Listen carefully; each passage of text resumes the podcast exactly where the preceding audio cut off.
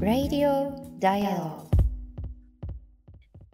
7月14日水曜日時刻は夜9時を回りました。Dialogue for People が配信しています。Radio Dialogue フォトジャーナリストの安田なつきです。ということで、こんばんは。今日皆さんいかがお過ごしでしょうか？あの、このレディはですね、あの、全国いろんなところであの、聞いてくださっている方いらっしゃると思うんですけれども、あの、先日あの、私の友人であの、お笑い芸人をやっているセアロガイおじさんとこと、まあ私はエモヤンって呼んでいて、この番組にもね、来てくださいましたけれども、沖縄も梅雨明けして、ほら、こんなにこう、青空なんだよっていうことをね、見せてくれたり、あと、今日ちょうど北陸地方も梅雨明けというニュース入ってきましたよね。皆さんがいらっしゃる地方はいかがでしょうか？で、あの、東京はまだまだ梅雨のさなか、まあ最近あの、ね、晴れたり、こう、かとい思えばもう、もう、水を、バケツをひっくり返したような、こう、雨になって、で、夕方に虹が出るなんていうこともありましたけれども、で、そんな東京で、いよいよ本当にオリンピックをやるんだろうかというところまで来てますね。あの、まあ、つい1ヶ月ぐらい前までは、こう、中止するのか延期するのか、それとも開催なのかっていうことが、まだメディアの中でこう選択肢として提示されていたと思うんですけれども、もう最近はそれがもう無無観客にするのかどうするのか、開催はするので、そのハウトゥーをどうするのかっていうところになってましたよね。あの、つい昨日ですけれども、あの、記事として、オリンピックで置き去りにしてはならない問題のそもそもっていう、こう、記事を書かせてもらったんですけれども、あの、最近はこう、コロナ禍でそのリスクをどう考えるのかっていう文脈で、このオリンピック開催語られがちで、もちろんそれは大事なことなんですけれども、いっぱいありますよね。積み残しになっている問題。あの、不透明な経費の問題だったりですとか、贈賄疑惑どうなってるのとか、なんでこんなに経費って膨大になったのとか、あと私、個人的にすごく気になっているのが、これ、ライターの武田達さんとも先日お話をしてたんですけれども、あの、お台場、まあ、これトライアスロンの会場ですよね。あの、一時期はもうトイレのような匂いがするっていうことで、水質の問題指摘をされていましたけれども、その水質を改善するために、救世主だというふうにこう投入されたのが、アサリたち。でございます。昨年1.2億円の経費をかけて投入されたアサリたち、元気かな？どうしてるかな？その効果はどうなったんだろうかっていうことが非常にこう気がかりでした。あの皆さんいかがでしょう？このオリンピックコロナ禍でのこの緊急事態宣言下での開催ということはもちろん気になると思うんですけれども、まだまだ皆さんの中でもこう気になる点があるんではないかなというふうに思います。で、あの、先ほどあの、セアロガイおじさんが沖縄の天気を伝えてくれたよということで、お話をしましたけれども、今日のゲストの方も実は沖縄のご出身です。で、今夜は公共、交通機関や公共施設などのバリアフリーについてというテーマで、生まれつき骨の弱い骨形成不全症という難病のため、普段は電動車椅子で移動されているコラムニストの伊豆名夏子さんと一緒に考えていきたいと思います。メッセージは YouTube のチャット欄や、今もうすでにあのメッセージいただいていますけれども、えー、ハッシュタグ D4P、えー、4は数字の4ですね。ツイッターではハッシュタグ D4 P でメッセージをお送りください。この後21時40分頃までお付き合いいただければと思います。あの、いつも時間オーバーしてしまうので、あの、セアロガイおじさんから、この頃を強調したらどうですかっていうご点をいただいてから、ちょっとこの時点をね、この点をね、強調したりしています。あ、あの、チャット欄もいただいていますけれども、みーさん、おそらくあの、セアロガおじさんとのコネラジ聞いていただいているんですね。ありがとうございます。あの、先日、あの、東京クルドという、あの、今公開中の、まあ、入管問題、あの、非常にこう、あの、リアルに伝えているような、あの、番組、あ映画でもあるんですけれども、あの、それを見に行ってくださったというコメントいただきました。ありがとうございます。あの、この番組でも、あの、先日佐藤が紹介をしましたけれども、まあ、日本に暮らすクルド人の青年たちを5年間、足掛け5年間追った映画です。え東京クルド気になる方、ぜひご覧になってみてください。さあ、その入管問題につながることなんですけれども、今日の気になるニュースの中から、今日は一つだけあの触れていきたいと思います。えー、まずは3月6日に名古屋入管で亡くなったウィシュマ・サンダマリさんのことについてです。で、この番組でも繰り返しお伝えしてきたことなんですけれども、3月の6日にスリランカ国出身のウィシュマさんが、えー、体調不良の末、名古屋入管の中で亡くなるということが起きました。で、ご遺族が真相解明を求めて5月からずっと日本に滞在をされているんですけれども、えー、実は今日、名古屋のえー、中京病院というこの病院はですね、あの、ウィシュマさんが亡くなる約1ヶ月前に受診した外部病院なんですけれども、えー、その外部病院でウィシュマさんを実際に診療した医師の方に、えー、ご遺族とそして代理人の弁護士の方が面会しました。え消化器内科のお医者さんですね。ここで胃カメラの検査を受けたということでした。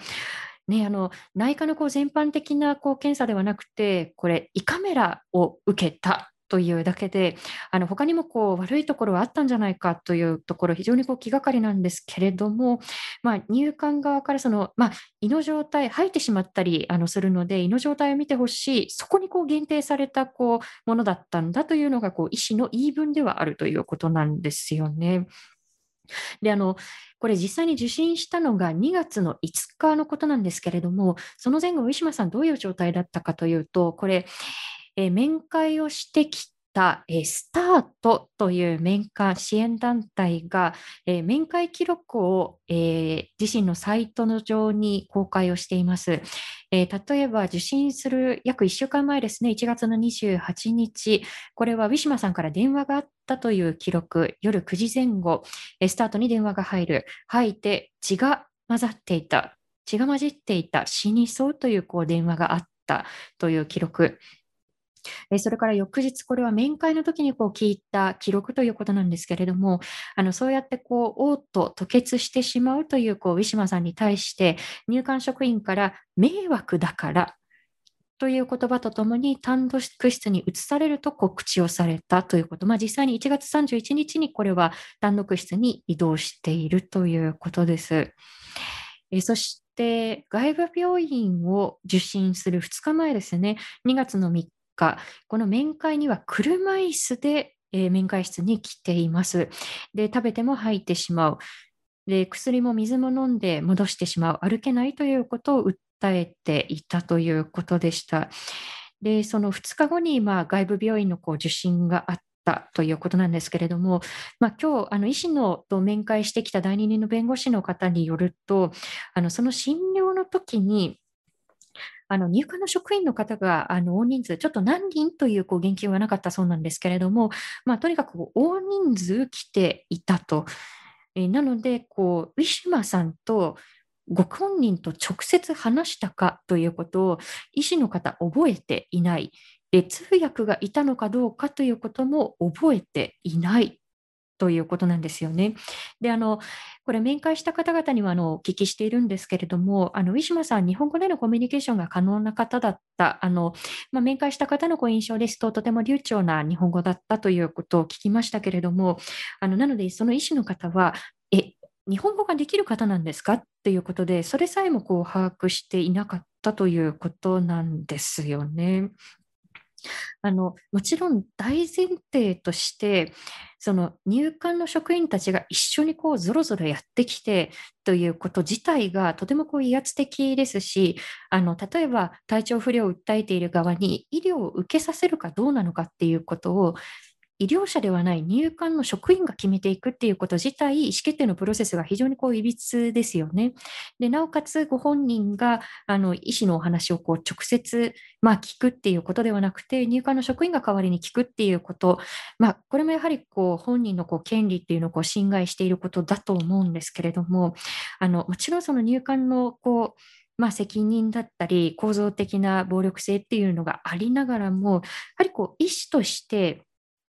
ご本人に直接こう語りかけるような努力をしたのかどうか、あのこれってやっぱりこう医師の倫理的なこう問題っていうのもこう問われてくるんではないかなというふうに思います。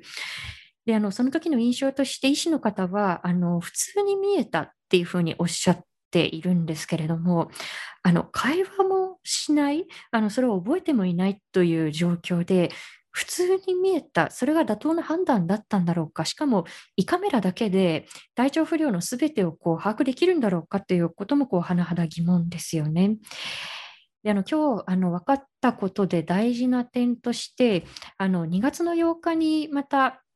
まあ、スタートのメンバーが面会していてって、その記録もあのサイト上に載せているんですけれども、あのこの時にこう処遇部門の入管のその名古屋入管の処遇部門に要請をしているんですね。で、どういう要請かというと、あの外部病院に行って内視鏡の検査の結果、まあ、胃の中にいくつかこうただれがあるということで、あの重篤な状態ではないということを処遇部門の職員は発言したと。で、点滴を打つことについても、あの医師から話があったんだけれど、長い時間ががかかるということで、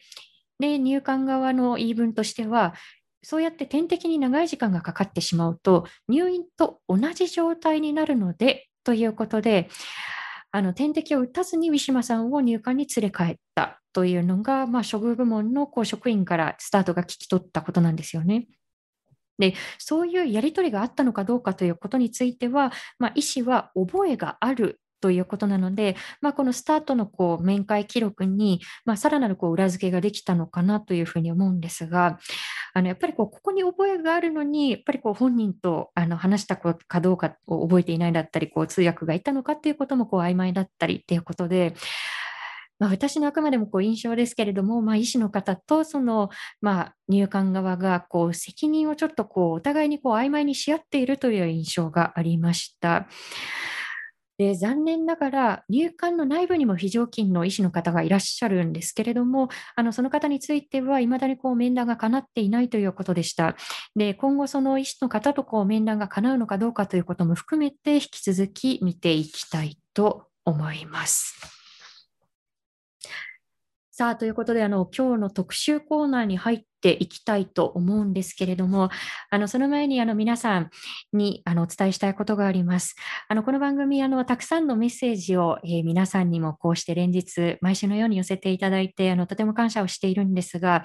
あの、この番組のこの YouTube のチャット欄をオープンにしているのって、あの、皆さんと一緒にこう、一緒に考えて、こう一緒に何かこう社会を良くしていくこうヒントが得られたなという思いでオープンにしています。なのでこの場所というのは差別だったり人権侵害だったり誹謗中傷あるいはネットストーキングの場ではないということをまず大前提として皆さんにはお伝えしていきたいと思います。でよくこういった問題に関してあの表現の自由というものを振りかざしてあの来られる方がいらっしゃるんですけれどもあの表現の自由というのは差別だったり人権侵害をする自由ではないということがまず大前提としてあります。なので、あのもしあの皆さんの中で思い当たるという方々、あのその皆さんが放っている言葉というのが、社会をより良くしたいという目的ではなくて、こう誰かをこう叩きたいという目的に、まあ、叩きたいということ自体がこう目的化していないのかどうかということを今一度考えていただければと思います。であの例えばですね、あのまあ、今回あの JR で、あの、まあ、伊豆さんがこう移動しようとした時のこう問題ということにも触れていくとは思うんですけれども、その JR 側、あるいはその社会側のこう、あの抱えている問題に、皆さんこう、どの程度こう、あぶり出す努力をしてきたのかということも、合わせて一緒にこう考えていくことができたらというふうに思っております。さあ、ということで、あの、お待たせしました。ここからは、この方と一緒に考えていきたいと思います。えー、コラムニストの伊是名夏子さんです。夏子さん、こんばんは。こんばんは。よろしくお願いします。よろしくお願いいたします。あの、皆さんにですね、ちょっとあの、ビジュアルで今日はこれラジオ配信なのでですね、はい、あの、お伝えできないのがこう残念なんですけれども、はい、あの、伊是名さん、椅子が水玉模様で、服も水玉模様で、はい、あの、こちらから見ると、今、ズーム越しであの向き合っているんですけれども、あの、水玉水玉で非常にこう、可愛らしい あの画面が見えておりますが、今日は、はい、自分でもびっくりです、水玉水玉で。あ、そうか、なんか、あの、気がついてなかった自分でもっていうふうに好きなんですよね。好きだからかぶっちゃいました。はい。ね、ちょっとそんな水玉な夏子さんと今日はあのお送りしていきたいと思います。あの、プロフィール簡単にご紹介していきたいと思います。えー、伊豆夏子さん、1982年の沖縄の、はい、1982年生まれの沖縄のご出身です。で国の指定難病の一つ、骨形成不全症のため、生まれつき骨が弱く、折れやすいということで、外出の時は電動車椅子で移動されています。で右耳が聞こえず、左耳が補聴器を使っていらっしゃるということで、で現在10人のヘルパーさんやボランティアの方々に支えられて、7歳と5歳のお子さんを育てています。で2年前には、ママは身長100センチという本を出版されています。あの上の子さん、小学校に上がられてるんですね。私が一番最初に出会った頃はまだ小学校入学前でしたよね。そうなんですよ。早いです、本当に。毎日楽しそうで羨ましいです。ね、やっぱりそんなこうお子さんたちのこう子育てのことについてもあの伺ったことがあるんですけれども、あの今日のテーマは交通機関、そして公共施設などのバリアフリーについて考えていきたいと思っています。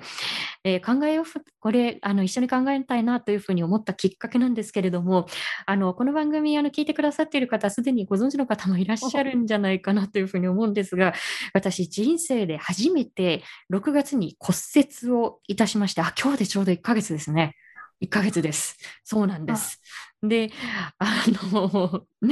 いや、本当にいろんなこう気づきがありました。まずあのね、夏子さんの本当にこういろんな形で本にも書かれてますけれど、本当に些細なことであの骨折してしまうということをおっしゃってましたよね、以前。もう本当に骨折のプロです。でも、あの、なんか変な言い方なんです安田さん足なんですよね。そうです、そうです。あ、ですよね。足はなんかまだ呼吸をするとき痛くないと思うんですよ。なんか肩とか、その、鎖骨とか、脇腹とかだと、呼吸をするのも痛くなったりとか、あと、この前、あの、頭蓋骨を骨折したときは、呼吸するたびにパコンパコンって骨が鳴るんですよ。だから、あの、骨折する部位によっても、なんかいろいろ痛みとか対処法が違うなって思いました。なんと頭、頭蓋骨。いや、はい、あの、おっしゃる通りで、あの、私、やっぱりこう、足の骨折だったので、まあ、ちょっとやっぱりこう足を下に下ろした時にこう血流の流れが変わってズキズキするなっていうのはあるんですけど、やっぱりこう呼吸をするとか喋ったりということで痛みはないので、あ、それ以外の部位本当にこう大変だなというふうに思うんですけど、あのやっぱりこう、そうか、はいはい、移動ができませんでした。どうでした？移動。いや、あの正直、あの本当はやっぱりこういうふうになる前に、やっぱりいろんなこう想像力を働かせて、あの気づかなければならないことだったと思うんですけれど、やっぱり自分がこういうふうになって初めてこう気づいたことがこうたくさんあると言いますか、あの例えばあの、やっぱりこう足を斜めにできないので、わ道って意識したことなかったけど、こんな斜めなんだとか、多分車椅子の方もっと気になりますよね、これ。はい。うん。あとはその。傾斜傾斜っていうのかな、はいはい、傾斜、凸凹とかですよね。はいはい。いや、うん、それまでやっぱりこう、歩いてて気にならなかったのに、こう、まあ、右を足折れて初めてその普段自分が歩いていたあの道路のこう傾斜に気づくとか、あとはやっぱりこう新幹線駅とか地下鉄なんか特にそうなんですけど、なんかね、フェイントが多いんですよ。例えば、あの、あ、エスカレーターあると思って安心して乗るじゃないですか。で、2階、あの3階ぐらい部分から、こう1階部分に、あ、2階部分に降りてくるじゃないですか、エスカレーターで。そこまでエスカレーターあるのに、その下から全部階段とか、完全にこれフェイントじゃんみたいなあのこととかもありましたね。これ結構ありますよね、おそらく。あります。なんか、うん、特に、あの、遠回りを、遠回りをしないとエレベーターがないとか、はいはいはい、なかなかそれで足怪我して歩くのが大変なのにわざわざ遠回りまでしてエレベーターに乗らなきゃいけないとか、なんだろう、ちょっとエセバリアフリーというか、インチキバリアフリーというか、使いにくいバリアフリーがね、広まっていたりもしますよね。いや確かに、あの、まあ、これも以前発信されていたことかもしれないですけれども、エレベーターとかエスカレーターとかがすっごい駅のこう端っこにこうあったりして、真ん中とかではなくって、で、やっぱり前にお話を聞いた時も、こう出かける前に駅の構図とかをこう全部調べて、エレベーターはどこ、あ、ここだったら移動しやすそうだなっていうふうに調べるっていう経験が、少なくとも私自身はこれまであのやったことがなかったことだったので、で、もう遅れないように何があっても大丈夫にっていうことで、あの、自分がやっぱりこう怪我する前よりも1時間とか1時間半とか前に出るとかね、あの、いやあの、お話で聞いてはいたものの、自分の身にやっぱりこう降りかかってみると、こう、いかにこう、それが大変なことなのかっていうことがこうひしひしと伝わって、でもやっぱりそこをこう先回りできるためにはこうどうしたらいいんだろうかということを今日一緒に考えていきたいなというふうに思うんですけれども、あの例えばなんですが、今すでにちょっとね、お話にありましたけれど、こう日本のこうバリアフリーの現状、あの YouTube のコメント欄でもこう、まあ、オリンピック、こうパラリンピックがこう開催されるにあたって、どの程度改善されたのか知りたいですというこうコメントもいただいているんですけれども、これ、ちょっと点数つけるのちょっと難しいかもしれないんですが、日本のこうバリアフリーをじゃあ、あえてこう100点満点評価をするとしたら、あの他の国もね、やっぱり夏子さん見ていらっしゃると思うので、どれぐらいの点数ですか？はい。えっと、とても進んでいるところと全然進んでないところの差がとても激しいなと思っていて、だからほぼほぼ100点のとこもあれば、ほぼほぼ0点のとこもあるんですよ。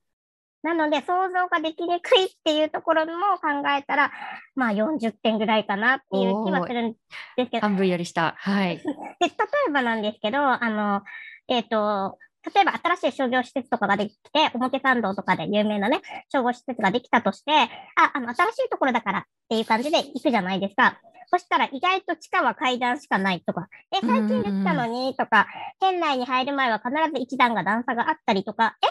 新しくできたのにみたいな感じのとかがあって、なんだろう、新しいから都会だからいいっていうわけでもなかったりとか、いや、意外とめちゃめちゃ進んでて、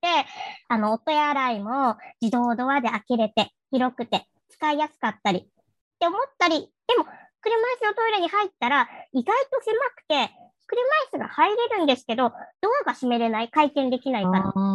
回転できる広さってやっぱりある程度の広さがないとトイレも使えないので、なんか、両極端すぎて、めちゃめちゃ整ってるところと、意外と整ってないところの差があって、感じます。40点くらいかな。な100点のところももちろんあります。うん、あの今ですね、あの YouTube のチャット欄にもあのご自身の体験を寄せてくださっている方いまして、えー、例えばですね、あの一時的に人工肛門をつけていた時期がありますと、あのあると。で、その時は、あのオストメイトがある、えー、トイレを必死に探したよということで、あの、誰でもトイレ、意外とこう、どこどこっていうふうにこう探すの大変だったりしますよね。それから、えー、上りのエスカレーターはあるのに、下りは階段しかないショッピングビルが新宿駅にあって困りましたという方もいらっしゃいます。はい、そうですね。意外と新宿の古い建物。だから私エスカレーターなので使えないんですよね。エレベーターじゃないから。意外と新宿も行けないとこがあります。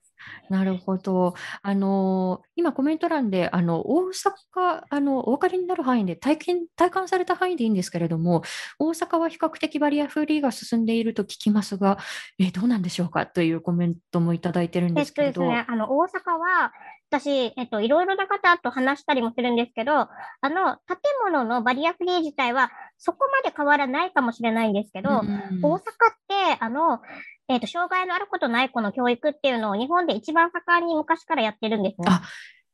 なので、ね、あの、はい、本当に周りの人が見捨てない車椅子の人とかを、うん本当になんか、まあ、心のバリアフリーっていう方は、ごめん、ちょっとチープかなっていう感じもするんですけど、一緒に生きていくっていう、そういう理解っていうのが深いなって感じるので、だから例えば新しい建物を作ろうってなった時に、昔からそういう中で育ってる方が建築士とかになったら、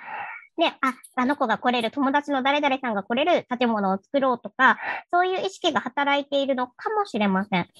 なるほど。あの、そのやっぱりこう教育だったりですとか、こう小さい頃のこう経験の積み重ねっていうのもこう後ほどまた触れていきたいと思うんですけれども、あの今おっしゃった点で言うと、おそらくこうあのまあ、バリアフリー化がこう進んでいる点、あの思うように進んでいない点、さまざま目についてきたと思うんですが、やっぱりこう都市とこう地方っていうものをこう一倍に比べることができないというか、あの都市の中でもこう段差だらけのこう新しい建物なのにっていうものもあるし、逆にこう、まあ、地方でもこう進んでいる建物はある。ただ、やっぱり交通のこうアクセスっていうふうになると、こうまあ、地方の状況、ちょっとまだまだのところもあるのかなというふうに想像するんですけれど、そのあたりは肌感覚としていかがですか？皆さん確かにそう思われると思いますし、私も感じるんですけど、うん、でも私そうじゃないと思っていて、うん、私、えっと、昔香川県に住んでいて、香川県って琴電っていう、あの、ローカル線の2両しかない電車があるんですね。うんうんうん、で、琴電っていうところが私が住み始めた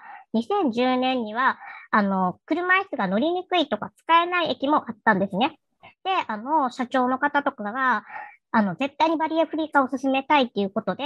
とてもとても頑張って、あの、外電って電車だけじゃなくてバスも経営されてるんですね。なので、3時間に1本ぐらいしかなかったノンステップバスが、私のいる間の4年で、ほぼほぼ、あ、ノンステップになったり、電車の駅もほぼほぼ全部使えるようになって、私4年間でその変化を見てとても感動したんですね。で、琴平電鉄っていうところで、だから申し訳ないんですけど、地方だからできないって言ってるのではなくて、やはりどうやってやっていこうかなって考えているところっていうのはたくさんあると思います。なるほど。まあ、私がね、ちょっと乗車拒否をあった JR の方は、やはりとても大きな会社なので、かえって動きにくいのかなとも感じたり、ちっちゃな地方のローカルだから、みんなでよし、やってやるぞって言って決められたのかなとか、すいません、こちらは予想なんですけど、だから、田舎だから悪いっていうことはないと思います。うん、なるほど。やっぱりその、どこまでこう、こう気づきがあったりですとか、その気づきをやっぱりこう実務面にこう落とし込めるとか、あのその辺のやっぱりこう意識の面というのが非常にこう問われてくると思うんですけれども、あの例えばこれ、あの大枠の法律面でちょっと見ていきたいと思うんですけれども、あの4月にはこう改正バリアフリー法が施行されているわけですよね。で、そもそもこの、まあ、バリアフリー法というのも確かに大事なんですけれども、あの国際的なこう条約なんかで見ていくと、障害者権利条約っていうものがありますよね。これ2014年にこう日本があの批准していて、まあ、障害者差別をこう禁止するっていうことはもちろんなんですが、あの例えばその合理的配慮の否定というのもまた差別だっていうことをこの条約がこうあの示しているわけですよね。で、こういうこう日本国内のこう法律だったりですとか、あるいはその、まあ、国際的なこう条約にこう入って、あのそれによってこう状況は良くなったのか、それともこうまだまだ積み残しがあると考えているのか、そのあたりはいかがですか、こう法的な枠組みとしても。えっと、まずちょっとだけあの歴史の話をさせていただくと、はいはい、この今、安田さんがおっしゃってくれた障害者が、えーと、障害者権利条約、最初国連が定めたものって、2006年に国連で作られたんですね。うん、で、日本は2007年すぐ翌年に署名はしたんですけど、なんと批准をしたのが2014年なんですよ。イコール7年間もかかってるんですね。で、で、この権利条約をあの批准するために日本は一応頑張って、障害者基本法を作ったり、障害者総合支援法を作ったりとか、先ほどもおっしゃっていた合理的配慮が書かれた障害者差別解消とかいろんなものを作るって頑張ったんですね。だから、とても頑張って頑張って、権利条約を批准しようっていう動きはありました。ただ、この権利条約をなぜこんなに批准するのが難しかったかというと、あの、この権利条約の方では、あの、障害のある人が感じる差別があるのならば、それ、あの、それは全部なくしていこう。差別はなくすべきであるって一番最初に書いてあるんですね。だから、基本的には、あの、階段しかない建物っていうのは、車椅子ユーザーにとっては差別なので、まずはバリアフリーにしていきましょうっていうのがそもそもあるんですね。でも、日本は、まあ、本当にバリアフリーにするっていうことがなかなかできなかったんですね。だから法律もいっぱい整えてきたんですけれども、実際のところ、あの、まあ、エレベーターすらない駅っていうのはいっぱいあります。だから、頑張ってはいるんだけれども、やっぱり形が見えにくい部分っていうのがあるかなって思います。で、その時のこの考えが何が一番変わったのかなっていう話をさせていただくと、えっ、ー、と、この、今まで私たちという、私たちいろんな人たちが生きてますけど、その時に、例えば、あの、階段があったとします。で、障害のある人は階段に階段の前に行った時、例えば駅に階段しかなかった時に、あ、階段しかないね。じゃあ、障害のある人は頑張って、この階段を乗れるようにしたらいいかなとか、どうやったら階段がね、使えるかなっていうふうに考えて、障害者自身が頑張って合わせていく。そういう考え方を医学モデルっていうんですね。でそういう考え方を今までみんなは持ってたんですけど、この障害者権利条約では医学モデルはやめましょう。社会モデルっていうのに行きますよ、これからは、っていうのを言いました。その社会モデルっていうのが、いや、障害っていうのは、障害を持ってる本人じゃなく、人じゃなく、社会の方にあるんだよって。だから階段はなくしていこう。バリアフリーにしていこう。そういうふうに、障害のある人が社会に合わせるのではなくて、社会をどんどん変えていこうっていうのを、障害者権利条約で決めました。うんだだけど、今私たちがね、見てる中では、あ、階段があるから車椅子ないと仕方ないよね。お店入れなくても、電車乗れなくても、うん、階段があるから学校行けなくても仕方ないよねとか、障害があるんだからちょっと時間かかるよねっていうのが、まだまだ残っている考え方で、それは本当に障害者差別解消法よりも前の国連の条約の時の考え方をまだ考えられていないっていうのもあって、うん、なかなか頑張ってはいるんだけど、根本の考え方も変わって、変わりにくい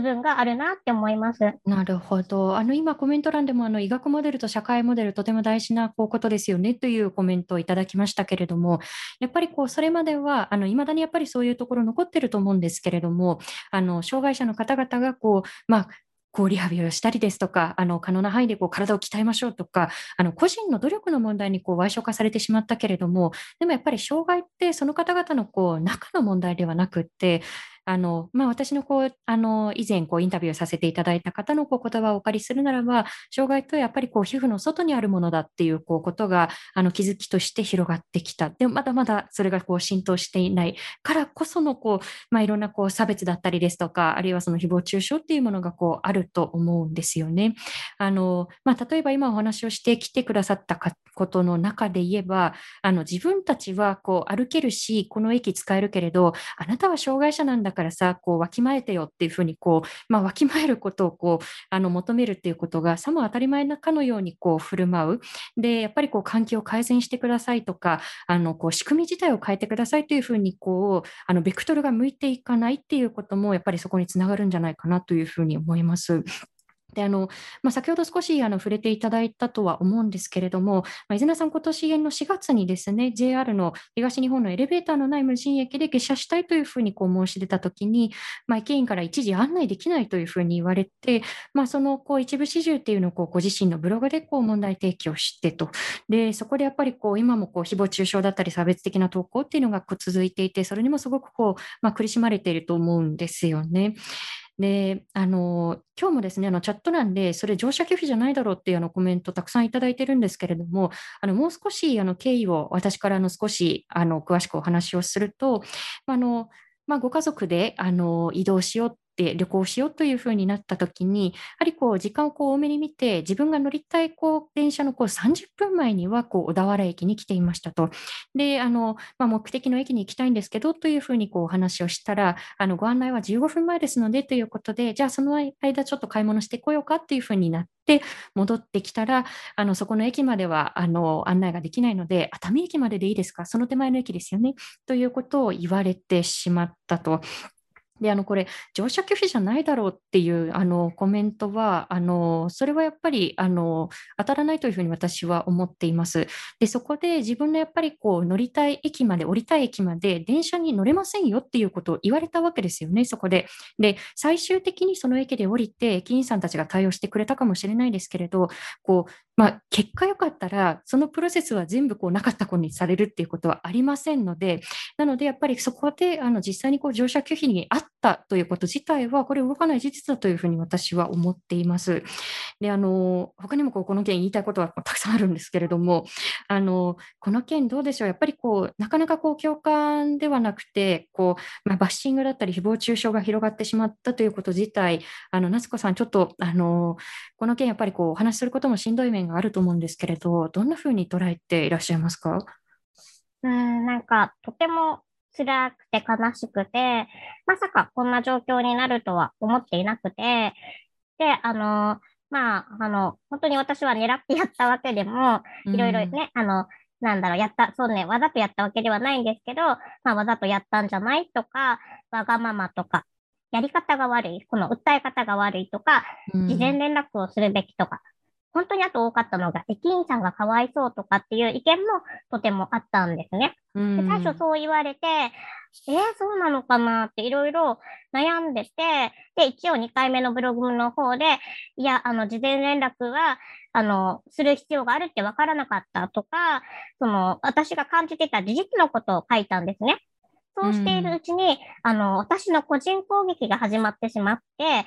あの、まあ、やり方とか言い方が悪いとか、あの、まあ、私の過去とかをいろいろ調べて、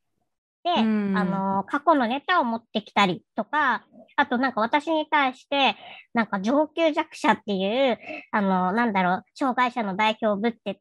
そこで意見をガンガンに言ってやる当たり屋のようだとか、本当になんか、あの、私を悪人に仕立て上げるというか、ちょっと印象操作というか、私の思いではないところが今どんどんどんどん出てきてしまって、本当にあの、違う。私はそういうつもりでやってないって思ってるんですけど、そういうふうに見えるように、あの、皆さんが書い、皆さんというか書く人が多くて、で、時にはデマまで作られてしまって、例えば、あの、私は、えっ、と、ヘルパーさんを使って、あの、ヘルパー制度を使って生活をしてますけれども、それも不正でやってるんじゃないかとか、あとは、あの、パートナーとは、あの、夫婦別姓を貫くために事実婚をしてるんですけれども、それもなんか母子手当を不正にね、もらうためにやってるんじゃないかとか、本当に、あの、この JR の電車のこととは関係のないことで、たくさん、あの、ネタを持ってこられて、それが本当に今どうしようかっていう感じで、とてもそこが苦しくって、なんですよ。で、私は別にその、特別を求めているわけでもないし、あの、優遇してくださいって言ってるわけでも全然なくって、あの、困りました。だからどうにか改善していきたいんですって思っていて。で、あの、ちょっと見方を変えると、私、車椅子って、まだラッキーだな、電車に乗るときって思うことがちょっとあるんですね。うん、なぜかというと、例えばベビーカーを持っている、あベビーカーを使ってる方って、あの、階段があったとき、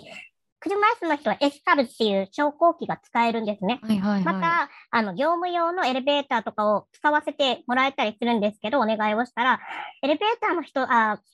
ベビーカーの人ってそれが使えないんですね。確かに。あとは、その、えっ、ー、と、安田夏樹さんがその骨折された時みたいなことでも、多分使わせてもらえないと思うんですね。特別にエレベーターとか。なので、紹介のある人たちは、まあ、もちろん今まで頑張ってきて、電車に乗れないという事実がいっぱいあって、乗車拒否をいっぱいされてきたので、まあ、ある意味戦ってきて、声を上げ続けて、制度も作ってきて、法律も作ってきて、楽になった部分がたくさんあるんですけど、やっぱりベビーカーの人とか、一時的に怪我をした人とか、まあ、あとは高齢者の方々っていうのは、より使えないものもあって、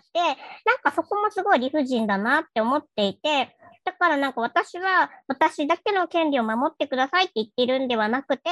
あの、特に今マイナス、とても使えないものが本当に多いから、プラスにしてほしいわけじゃなくて、あの、歩ける人に比べて、そこをゼロにしてくださいってお願いをしているだけなんですよ。使えるようにしてくださいって言ってるだけなんですけど、なんか私が言うことによって、すごい威張ってるとか、特別な配慮を求めてるって言われてしまって、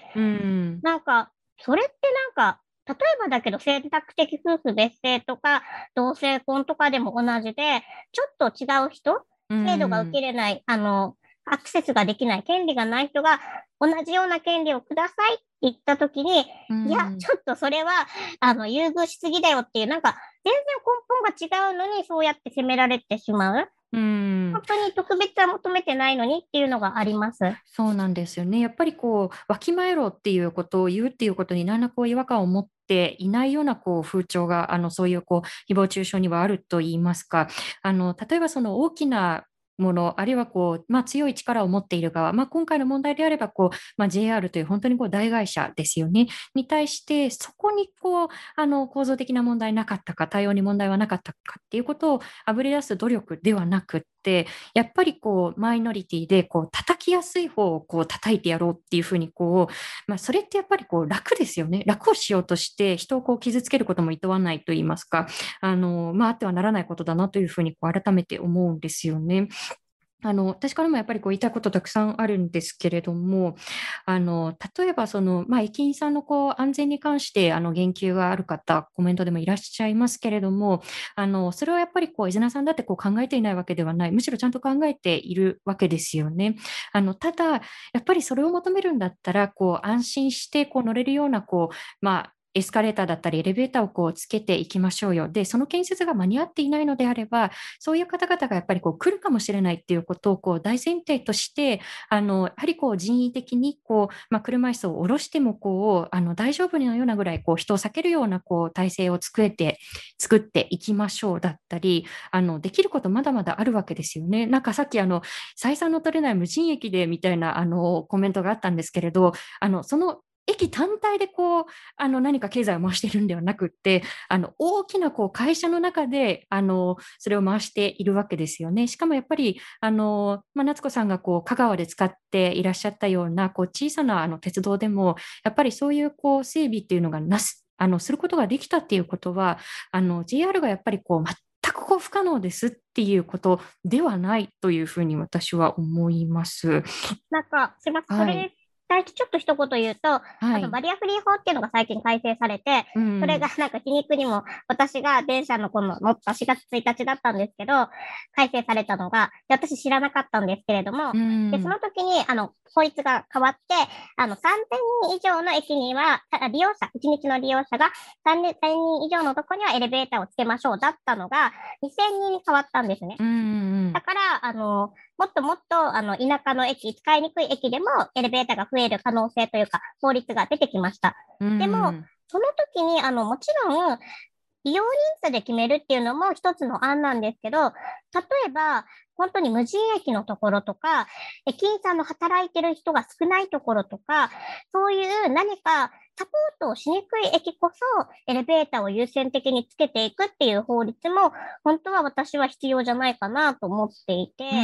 あの、あの、皆さんすごい頑張ってはいると思うんですけど、じゃあもし JR の方々の安全とかも考えるのであれば、バリアフリー法に乗っ取りながらも、あの、駅員さんも安全に働けるような視点からの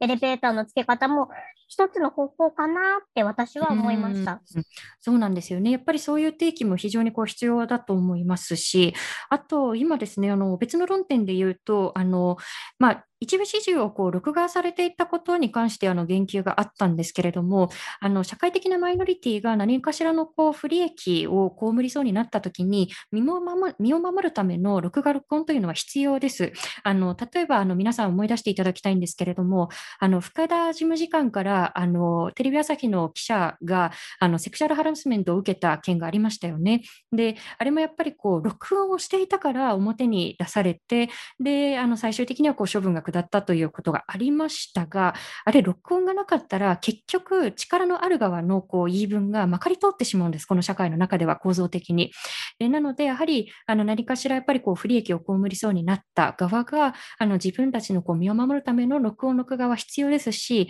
あのえ叩かれるからこう、じゃあ録音、録音、録画やめようっていうふうにこうあの逆にこう萎縮させてしまうことはあの社会的なマイナスでしかないというふうに私は思っています。あと、それからのコメント欄で、あのまあ、こういうこうあの車椅子で出かける際のこうどこに電話したらいいんですかっていうこう電話番号をなんで載せるんだっていうあのコメントがあったんですけれど逆になんで載せちゃいけないんだというふうに思います。あのそういった窓口はパブリックなものでオープンにしていくものであのもっとやっぱりこう周知をしていかなければならないものですよね。これ、まあ、例えばその駅員さんのこう個人的な住所とか電話番号、あの携帯の番号を晒してて、あのっていうことだったら分かりますけれど、あのこれやっぱりしかるべき窓口の電話番号です。なので、うん、逆にこうなんであの電話番号についてこういうふうにこうあの言及をなされるのかということが、あの甚だ疑問ですね。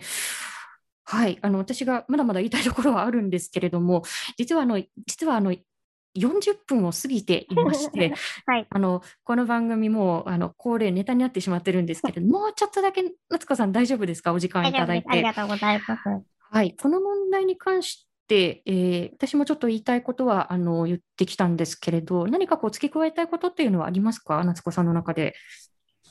そうですね、あの、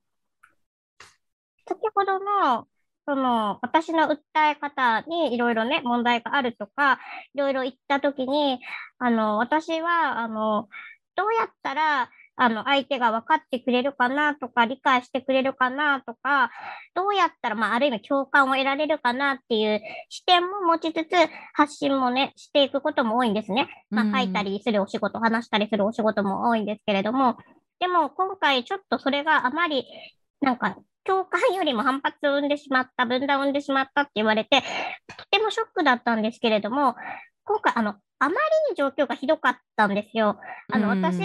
えっ、ー、と、関東に住んでて、あの、まあ、20年ぐらい経ったとして、経って、あの、いろいろ電車乗ってたんですけど、こんなにも、あの、ご案内できませんって一点張りをされたことがこんなになくって、ここまで。うん、おっしゃってましたよね。1時間も交渉したっていうのが、本当に初めてのことだったんですね。だから、ちょっと私もちょっと冷静じゃなかった部分もあったかなとは思っていたんですけど、でも、1時間交渉するって、なかなかできないことなので、うん、やっぱりこの事実があるっていうことは伝えていきたいなと思っていて、うん、本当にわざと狙ったわけでも、あの、なんだろう、なんか戦いたいと思ったわけでもなくて、ただただ本当に困っていて、未だにこういう状況があるっていうのを広めたかっただけで、で、その時に、もっと辛い、苦しいとか、そういうふうに共感を得る言葉を使った方が良かったのかなとか、かわいそうって思われた方が良かったのかなっても悩みました。うん。でも、やっぱりその、それだけでは、ちょっと違う部分もあるなと思っていて、本当にみんなは当たり前に事前連絡もしないで電車に乗れるし、あの、例えば電車に乗れなかったって言ったところで、ここまで叩かれることも多分あまりないし、あとタクシーとかバスを利用したらよかったとかいろいろ言われましたけど、紹介のある人って、あ、車椅子ユーザーってなかなかタクシーに乗れたりバスに乗れたりっていうことも、あの、簡単ではないんですね。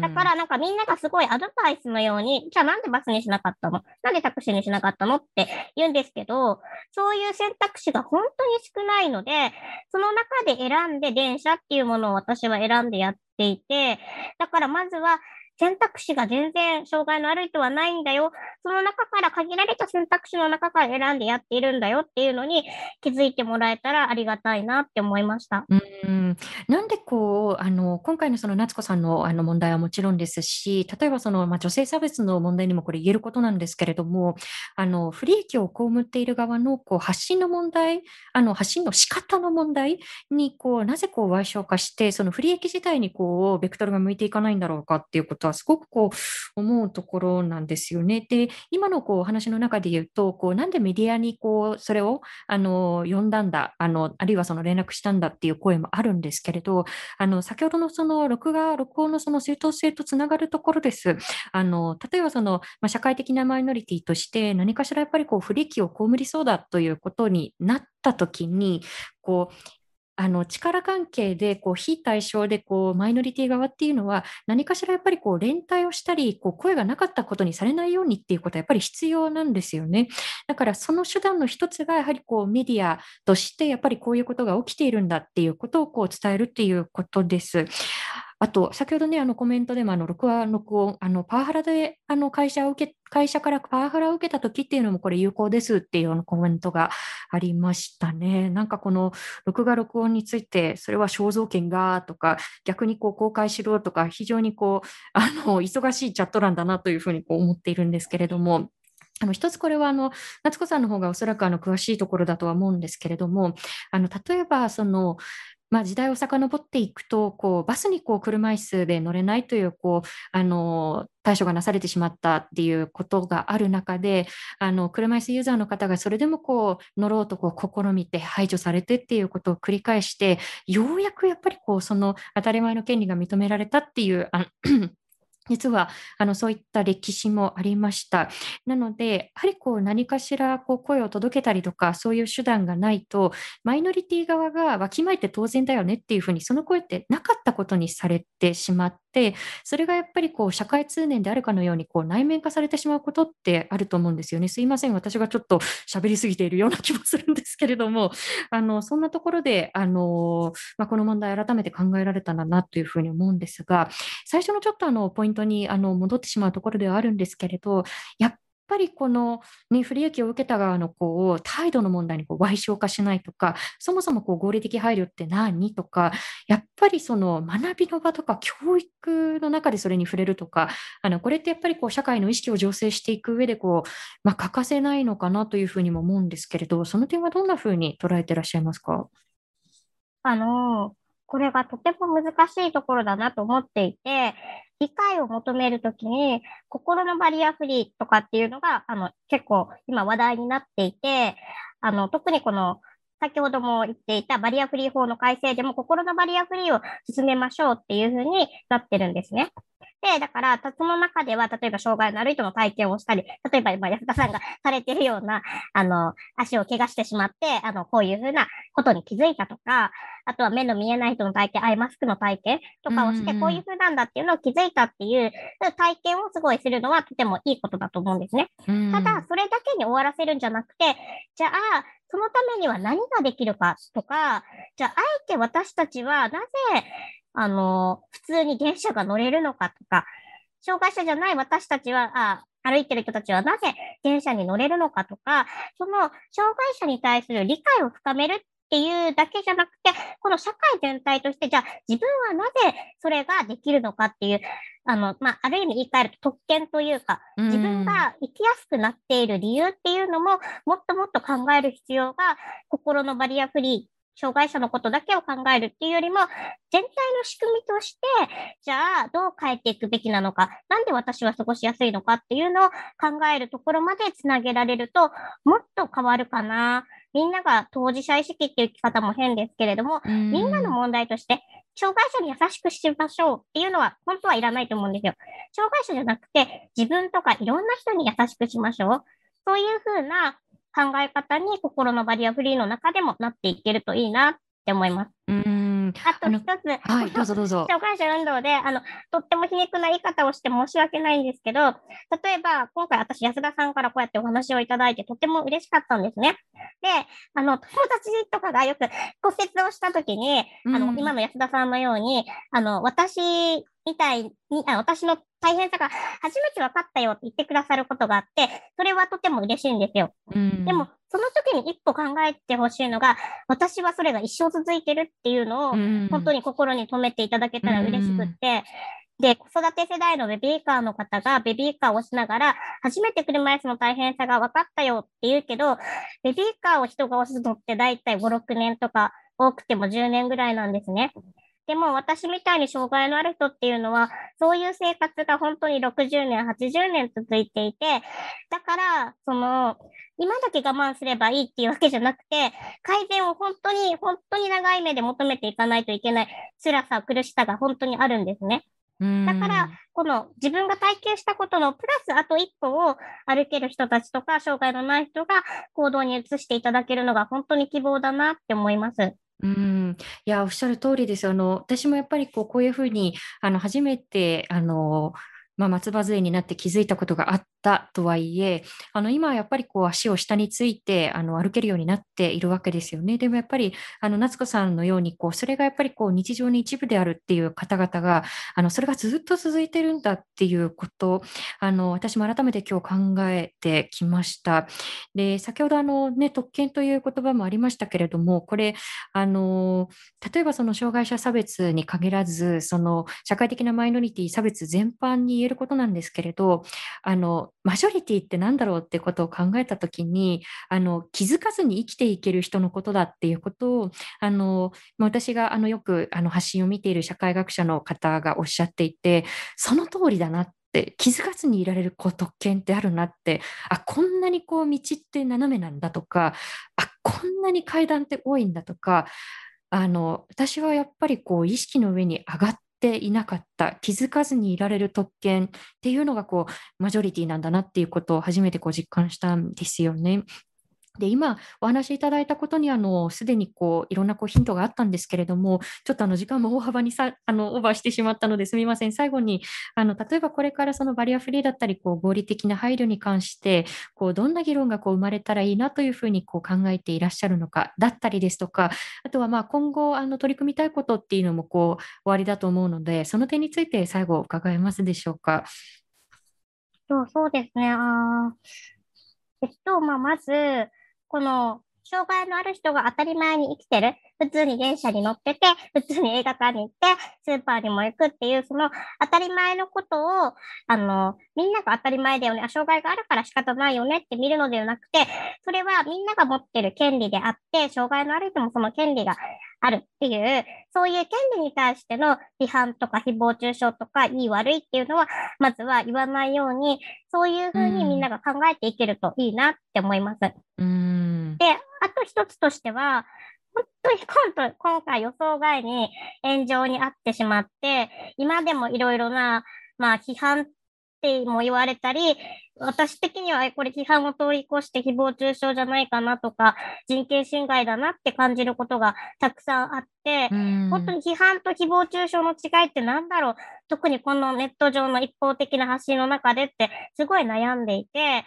で、本当に傷つけられて、私のプライバシーのこともいっぱい書かれてしまって、なので本当にこのネットの被害、いじめ、サイバーハラスメントに対する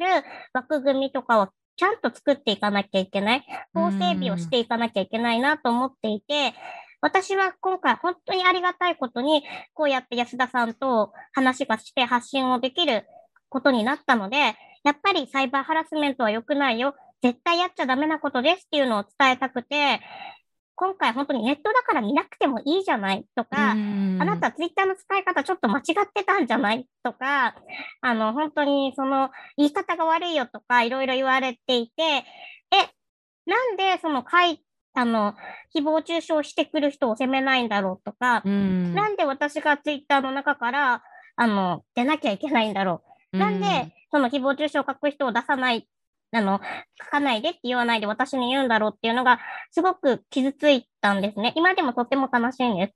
でもそうじゃなくて、やっぱりサイバーハラスメント、ネット上でもいじめはダメだよね。だから、本当にみんなで考えていって、法整備までつなげていけるような、そんな動きを作っていきたいなって思います。はい、あのまさに例えばその、ね、インターネット上のこう差別あの中傷の問題をこう、まあ、本当にこう深刻ですよねこうサイバーハラスメントとかあの本当にこうあの続くネットストーキングとかあのそれをやっぱりこう見なければいいっていう声私もよく耳にするんですけれどもあの同じくその、まあ、誹謗中傷の問題で裁判を起こしているこう、まあ、伊藤詩織さんの言葉を借りて言えばあのインターネットっていうのは今あの生活に欠かせないもので毎日のこう通勤路とか通学路のようなものなんです。でその通勤路で不意にやっぱりこうあの心ない言葉に襲われるっていうことを考えてほしいということであのこれもやっっぱりこう繰り返し今日お話に上がってきたことに通じますけれども、なぜ矛先を向ける側の受け取り方の問題とか、